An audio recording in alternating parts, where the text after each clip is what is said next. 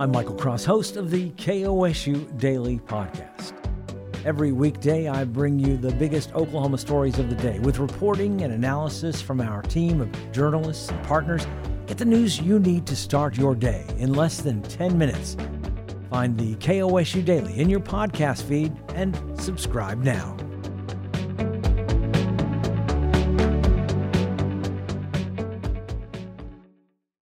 This Week in Oklahoma Politics is sponsored by the Oklahoma State Medical Association, cornerstone of Oklahoma medicine with physician members who are committed to better health for all Oklahomans. Learn more at o k med dot org.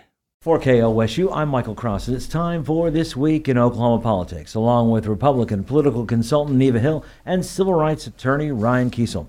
Lawmakers met in special session as ordered by Governor Stitt to enact income tax cuts, but in a surprise to no one, the Senate gavelled in and within fifteen minutes adjourned to the call of the chair.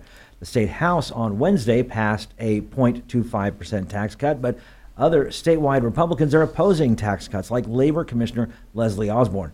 Neva, what are your thoughts on this special session? Uh, well, it's not very special, and and I think the fact that uh, nothing happened on the first day telegraphed the punch that nothing is likely to happen anytime soon. Now, the fact that they've left it open, that they that they have now a second uh, special session alive and well, uh, kind of out there percolating along, I think what we will see is the regular session begin. The conversations uh, gin up on budget and all of the other tax cuts, everything that uh, is on the table. They will wait until mid-February, just a few weeks away, to get the Board of Equalization numbers. And at that point, it's game on, and we'll see really what tax cut, if any, has traction this session. Ryan. Well, and there are going to be several tax cut bills that have already been filed this session. Uh, you know, many of them don't have language in them yet. Um, I think that the zero point two five percent cut is probably a, a no-go. I, I think that the Senate, even after the Board of Equalization meets, we've heard from enough senators, and, and now including statewide Republicans uh, like Labor Commissioner Leslie Osborn, that to do the zero point two five percent uh, income tax cut is going to just decimate agency budgets. It's going to, you know, take, uh, I think, an estimated anywhere from two hundred thirty-five million dollars to two hundred ninety-three million dollars, according to the Oklahoma Policy Institute, take it out of the state's budget entirely. And a lot of that's depending on one-time funding. I mean, the yeah. governor keeps pointing to the state savings account, which is great, and, and and it is something to be touted, but the fact of the matter is is that savings account includes a lot of one-time dollars. They are not recurring revenues, and at some point that runs out, and you've got a tax cut that's permanent. How do you pay for that? You're already going to have to implement tax cut or uh, service cuts just to get there right now. Uh, but once that money runs out, you're really going to be looking at cuts. And lawmakers, whether it's three, four, five years in the future, are going to be in a real bind. And I think you know, members in the Senate know that.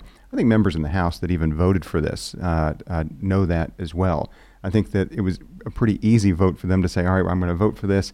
I get to go home and say I voted for a tax cut, but then also know that they're not putting you know the state in fiscal peril by sending something over to the Senate that they're going to consider, because the Senate was never going to consider this. But it's also important to remember that this tax cut conversation is not new. Uh, it was last session, session before, session before. I mean, this has been an ongoing struggle with the legislature to come up with a plan that is a that is acceptable both to the House, the Senate, uh, the governor, all parties.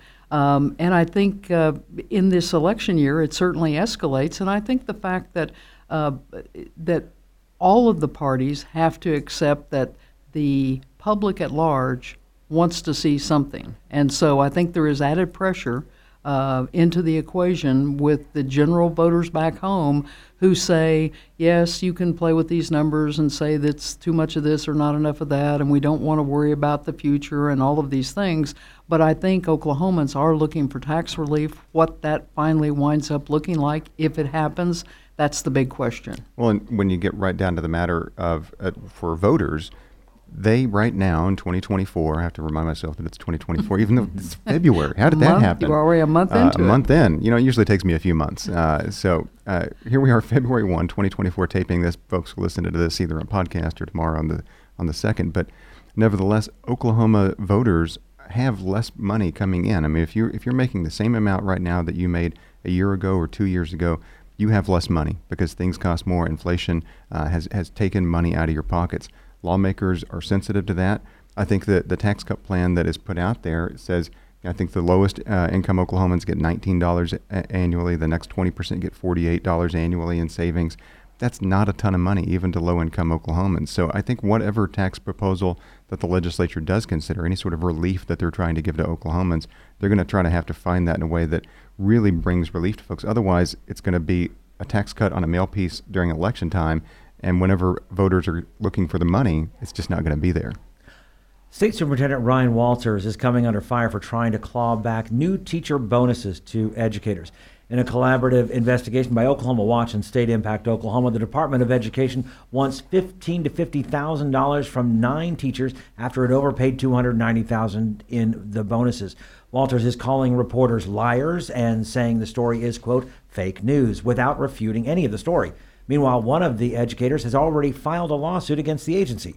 Ryan, should the Department of Education be trying to claw back this money? Absolutely not. It's unconscionable. It's reprehensible for them to do this. I think it, uh, if if the goal of this program is to try to get teachers both in Oklahoma and outside of Oklahoma to come to Oklahoma classrooms and fill these unfilled positions that we've got, doing something like this, this is the thing that people are going to know whenever they Google Oklahoma. If I'm a teacher in California and I, and I see something great about Oklahoma, I think, well, I, I might go to Oklahoma and be a teacher.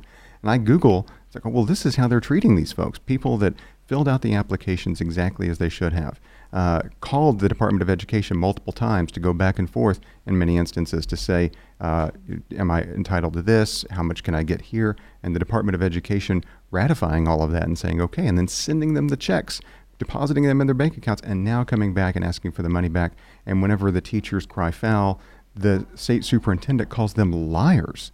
Um, you know, we just had a, a defamation verdict uh, against the former president, uh, Trump, uh, about a week ago, where he was assessed over eighty million dollars in damages in a defamation case. Uh, you know, Ryan Walters isn't ever going to have eighty million dollars to his name in his entire life, but he does need to be worried about this defamation case that's been filed against him in Oklahoma County, because uh, the signal is, is that when you're a government official and you use the platform that you have as a government official to go after a private citizen without any basis or any evidence, and you call them a liar, you've exposed yourself to a very, very serious uh, legal liability, not just himself, but the State Department of Education as well. I want to point out that in the contract that the teachers signed, uh, it says that the money, if it ever has to be paid back, would be paid back at the discretion of the Oklahoma State Department of Education. So even in the contract, the department has given themselves discretion. They should use that discretion right now and let these teachers keep that money uh, and not devastate them financially just because they made many, many mistakes. Neva. And it's interesting on that discretion line, uh, the fact that uh, the, that the superintendent basically now is claiming that the federal regulations uh, require them to claw back, and yet no one has really, uh, to my knowledge, even when asked, uh, been able to cite specific uh, language or a law to that effect. So the blame game is on. I mean, one one week later, after we're talking about a reset and things seem to be uh, the chill off at the legislature and there's conversation constructively going on, now we have the superintendent send a letter, again, or a memo, email, to the speaker and the pro tem, not to the education chairs of either the Senate or the House or those subcommittee appropriations education chairs.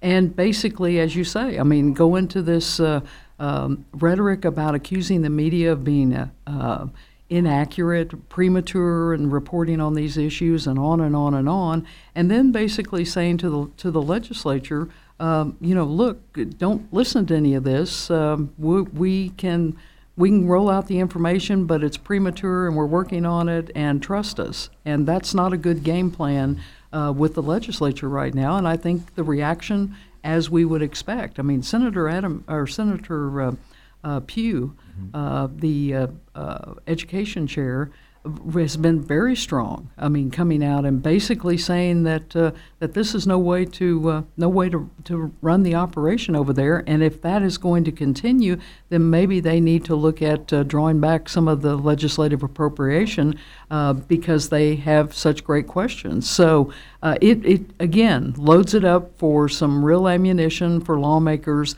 to ask a lot of very pointed questions and put uh, the superintendent and his team back on the ropes having to answer these uh, straight out of the chute in the opening days of this session. So I, th- I think uh, I think that uh, uh, it's clear that they are more reactive than proactive. Mm-hmm. And if that continues, I think it makes for the potential for a very difficult session, at least on the front end. Just two words, personal responsibility. What what happened to personal responsibility? The State Department of Education and the superintendent, through their own incompetence, created this nightmare for these teachers now that you know, have already spent this money. Uh, you know, this money is out the door. They They've paid taxes. taxes on it, even even if they hadn't spent any of the money that was left over. So if you got a fifty thousand dollars grant, you had about twenty-nine thousand dollars estimated left over after taxes were taken out. Even if they hadn't touched that twenty-nine thousand dollars, the fifty thousand dollars is gone. I mean, the money has been withheld by the State Department. It's been remitted to the tax commissioner, presumably, and the I R S. That's so you don't even have the full money to give it back. And so just admit that you've made a mistake. Uh, do the right thing here.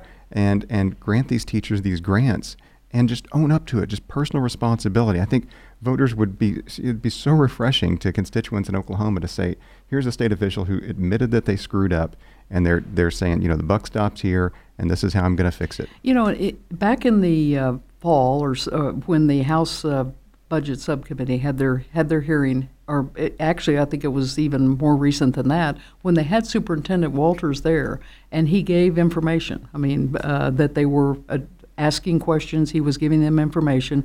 I think he said there were over one hundred seventy teachers at that time that had received the maximum, the maximum being that fifty thousand dollars bonus. We're talking nine teachers right now just in, in the um, The, the stories and the interviews and things that have occurred that are out in, in, in the public right now. So there is so much more uh, in terms of the numbers, in terms of the dollars, in terms of the teachers potentially affected, and none of that information seems to be tied together in a fashion that anyone can really connect the dots. So uh, it begs the question, when will the superintendent and his folks bring this information out? And I think uh, I, th- I think it's an it's a debate and a certainly a very difficult situation that's not going to go away.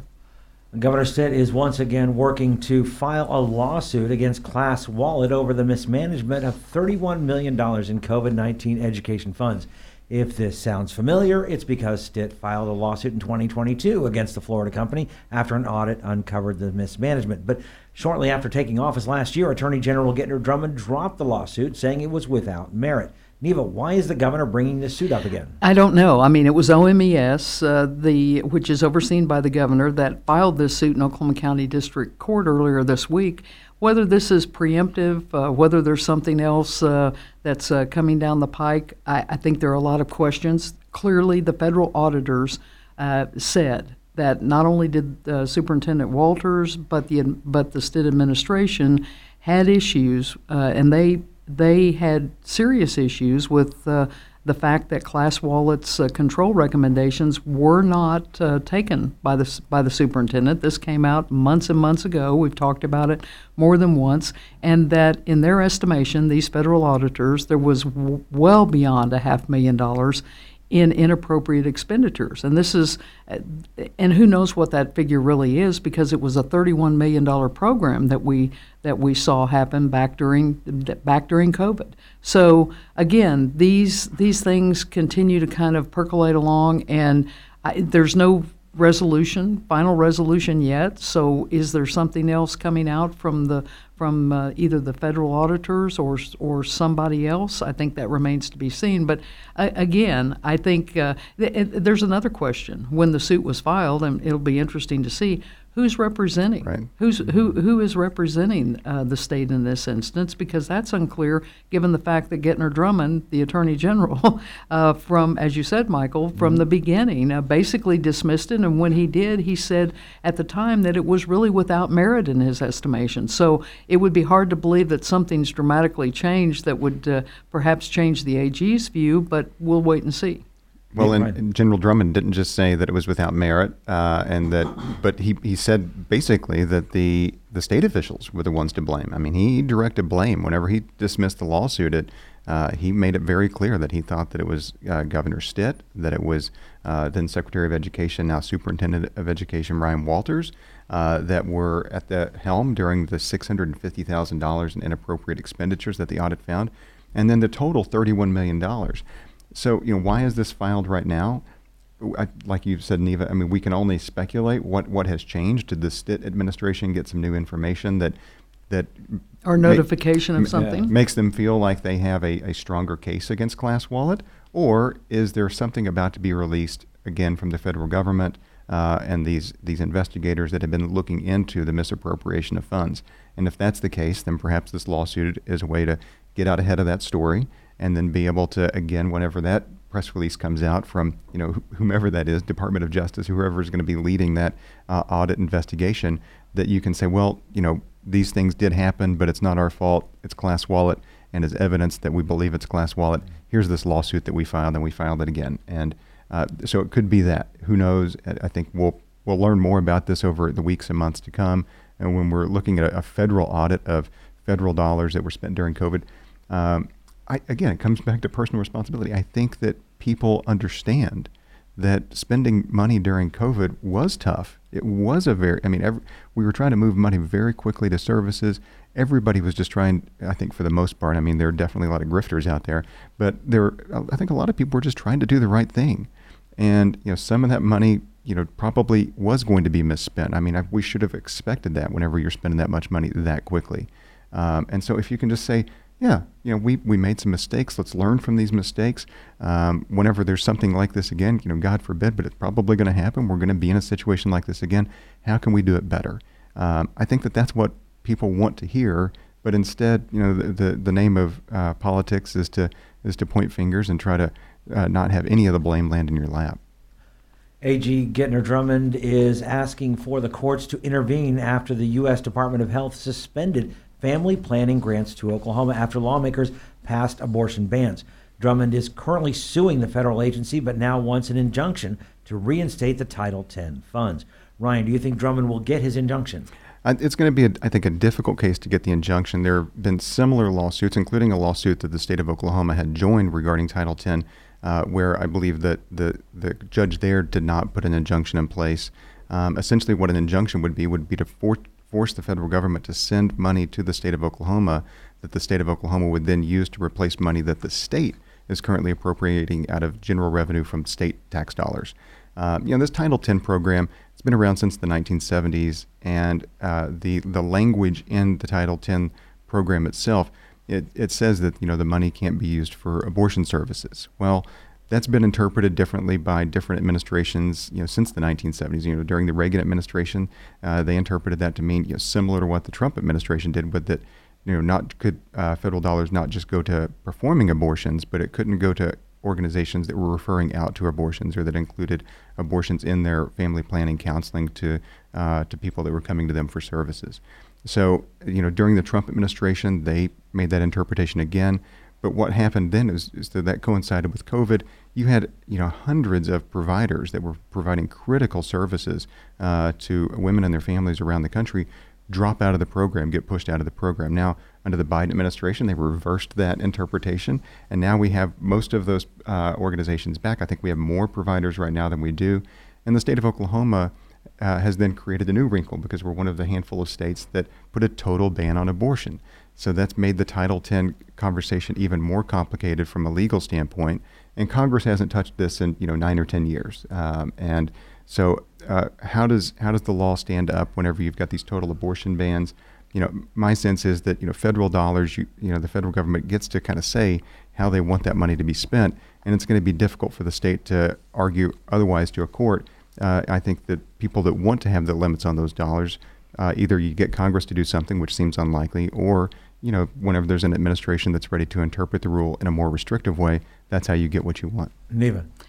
It, it is going to be this back and forth uh, battle, interpretation, on and on, over this four point five million dollars grant. And you're right, Ryan, when you say that, I mean, it's been around for forty years. But um, but in this instance, I think you have these published reports that, that continue to come out where monies in in in the case of uh, a Missouri Family Health Council, they got three and a half million or three plus million of the money that had been allocated to Oklahoma, then additional monies for another group in Missouri. And this is kind of what I think has uh, prompted this exchange back and forth now, trying to get a clearer reading. And I think the attempt to try to try to do something with the court that would at least uh, access the dollars now. Everyone can make the argument back and forth depending on which side of the uh, equation they're on as to do we wait until there's a new administration or is there a continuation of an administration or what does it look like after November of this year? I think that's all obviously factoring into all of these decisions as everyone begins to posture and maneuver trying to get their deemed best position going forward with these uh, with these issues like this that continue to be wide open and unresolved. Well, and with the um, sea change in reproductive health care that we've seen since the reversal of Ro- Roe v. Wade last year, uh, I I think that right now, especially in states like Oklahoma that took uh, you know took the reversal of Roe v. Wade Uh, as an opportunity to put near total abortion bans or total abortion bans in effect, it's created a ton of confusion. And you know, to the Attorney General's credit, uh, General Drummond's office has tried to explain, you know, what the law is, in particular to physicians, medical providers, uh, you know, women that are that are pregnant, uh, that may have complications during their pregnancy, whatever that is. Um, and then we've had a couple of state Supreme Court cases. There's a lot of confusion about what the state of the reproductive health care legal landscape is in a state like Oklahoma. And so I, I think, you know, federal dollars like this right now, so that, you know, a woman going into one of these centers, knowing and understanding what, what is available to me in Oklahoma. Maybe it's part of it is, you know, you can't have an abortion in Oklahoma and this is the law, or you can, but these are the circumstances, and just giving people information. That's really necessary right now because there is so much confusion out there. And I think General Drummond was very forceful when he made the statement to the effect that Oklahoma should not be public or should not be punished for having pro-life policies, even though they clash with those of uh, the Biden administration right now. So I think he has been very aggressive going after this, uh, saying that it does harm Oklahomans who need health care services. These these dollars should come to the state as they always have. It shouldn't. Uh, it uh, th- nothing really should have changed. And I think that uh, I think General Drummond is being, uh, you know, being the strong advocate that he has proven over and over. over and over again to be with regard to these types of issues uh, and how they affect Oklahomans. Two weeks in a row now, we've talked about a topic where Governor Stitt and General Drummond are agree. on the same page That's and agree. Right. That's Look right. At that. Senator James Lankford is coming under fire by some state Republicans for negotiating with Democrats on a bipartisan immigration deal. The state party vice chairman called a meeting where a majority voted to cease all support for Lankford. Since the vote, the current chairman and a former chairman have called the vote illegitimate because proper notice was not given to all state committee members. But, Neva, does this show a major schism in the Oklahoma Republican Party? I don't, I don't think it does at all. I think it's a continuation of what we see in both political parties right now. You have these fringes on the edge of, on the edge of the party structure, the grassroots, who don't like certain things, and so they take it upon themselves to change the rules uh, to what they want to get the outcome that they that they're going after. And then is, in this instance, you had about one hundred twenty of four hundred members of the of the Republican State Committee. These these folks that make up that that that uh, operation, that organization within the framework of the Republican Party.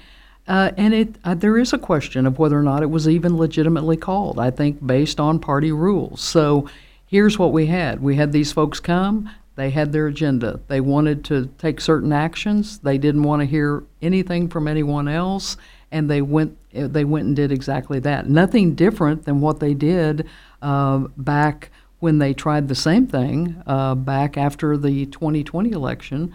Uh, where they were upset and saying that uh, the U S senators uh, had voted to say that the election, uh, the election results were proper, and that uh, uh, that uh, the president had the elections had taken place and President Biden was was the duly elected president. So we have, you know, we have this ongoing um, skirmish in the Democrat Party and the Republican Party uh, among the operatives and among the grassroots over what should take place. In this instance, it's it's disappointing when you think about the fact that we have the senior United States Senator, James Lankford, who is the lead negotiator and has for four months been working. Uh, these folks have been working tirelessly by all published reports behind closed doors.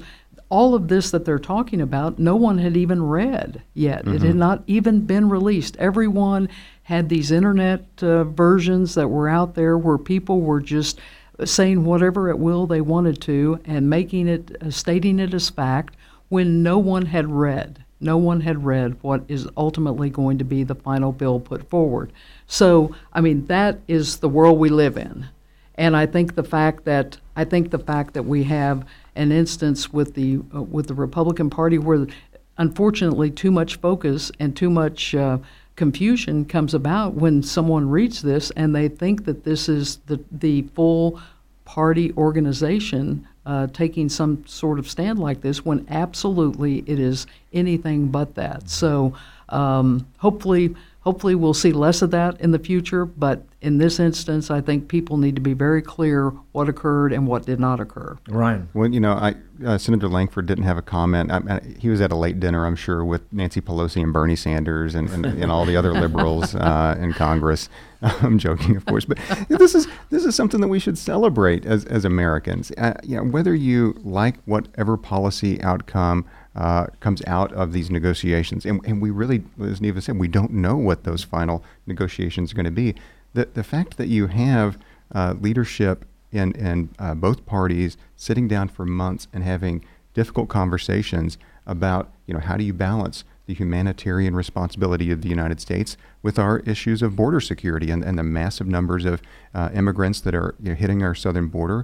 Uh, and you know that's only exacerbated by the fact that we're uh, seeing more and more failed states south of our border with the collapse of Venezuela. I mean, we're we're seeing more and more folks coming to our border. And even President Biden this weekend, Uh, and I think that this is, if, if folks want to, you know, talk about maybe the influence that Senator Lankford has had in these conversations, President Biden over the weekend uh, said, if Congress sends me a bill uh, I will that would close the border right now, I would sign it. Um, I think that that's where this conversation has moved.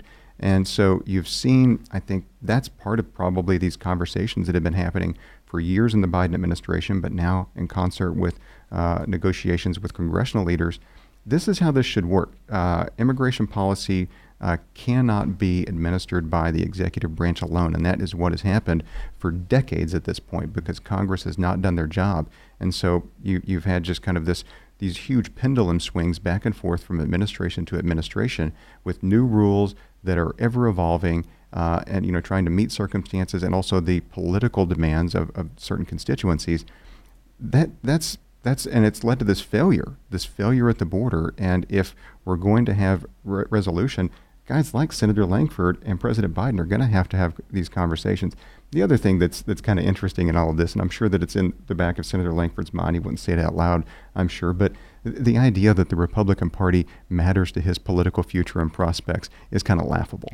Uh, you know, Senator Lankford will likely be a U S senator from the state of Oklahoma for as long as he wants to be a senator from the state of Oklahoma, regardless of how many resolutions the state Republican Party ever put out against him.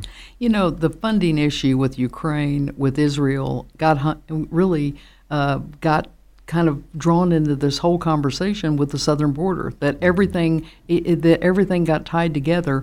That there was this great push to try to get something, a bipartisan agreement, something that could actually get through Congress and to the president's desk long before the president said that he would be willing to sign something like this. So, you know, who's responsible, who's on first, I mean, all of those things, that's the story that we should set to the side, and we should start paying attention when this um, when this bill really uh, rolls out as to what it really says. And every indication, even from what Senator Lankford uh, on many of the uh, uh, news programs that he's been on in recent days, he's talked about how absurd it was that this um, internet conversation out there that this bill was nothing but agreeing to let five thousand people come across the border every day. Uh, he called it absurd, and he also went on to point out some of the things that clearly are being talked about. Uh, zero illegal crossings ultimately you know, a day, no amnesty, uh, increased in, uh, asylum officers and detention beds, being able to uh, increase the um, uh, the deport the deportation flights out. I mean, you can go on and on and on. All of these things that in piecemeal fashion have been talked about for a long, long time, now they potentially have something that even the Wall Street Journal and other major uh, news outlets are saying this is a generation, once in a generation opportunity, and that Congress needs to get it right. I mean, it's it is something that is that significant, something that the American people want. They want a secure border, and now uh, to say we don't want it because someone wants it or doesn't want it, and all of these other things that are being thrown into the mix. I'm not sure the American people think that's an acceptable conversation. They want to see something done that has some meat on it, and it appears that what they've hammered out for months may indeed be that document that could move the needle. Ryan and Neva's comments do not necessarily reflect the views of K O S U, its staff, or management. Programs like this are made possible through support from K O S U members who are listeners like you. Consider a gift to K O S U in support of This Week in Oklahoma Politics at donate dot k o s u dot org. Hey there, this is Jenny Mae Harms with K O S U, where we want to talk with you, not just at you.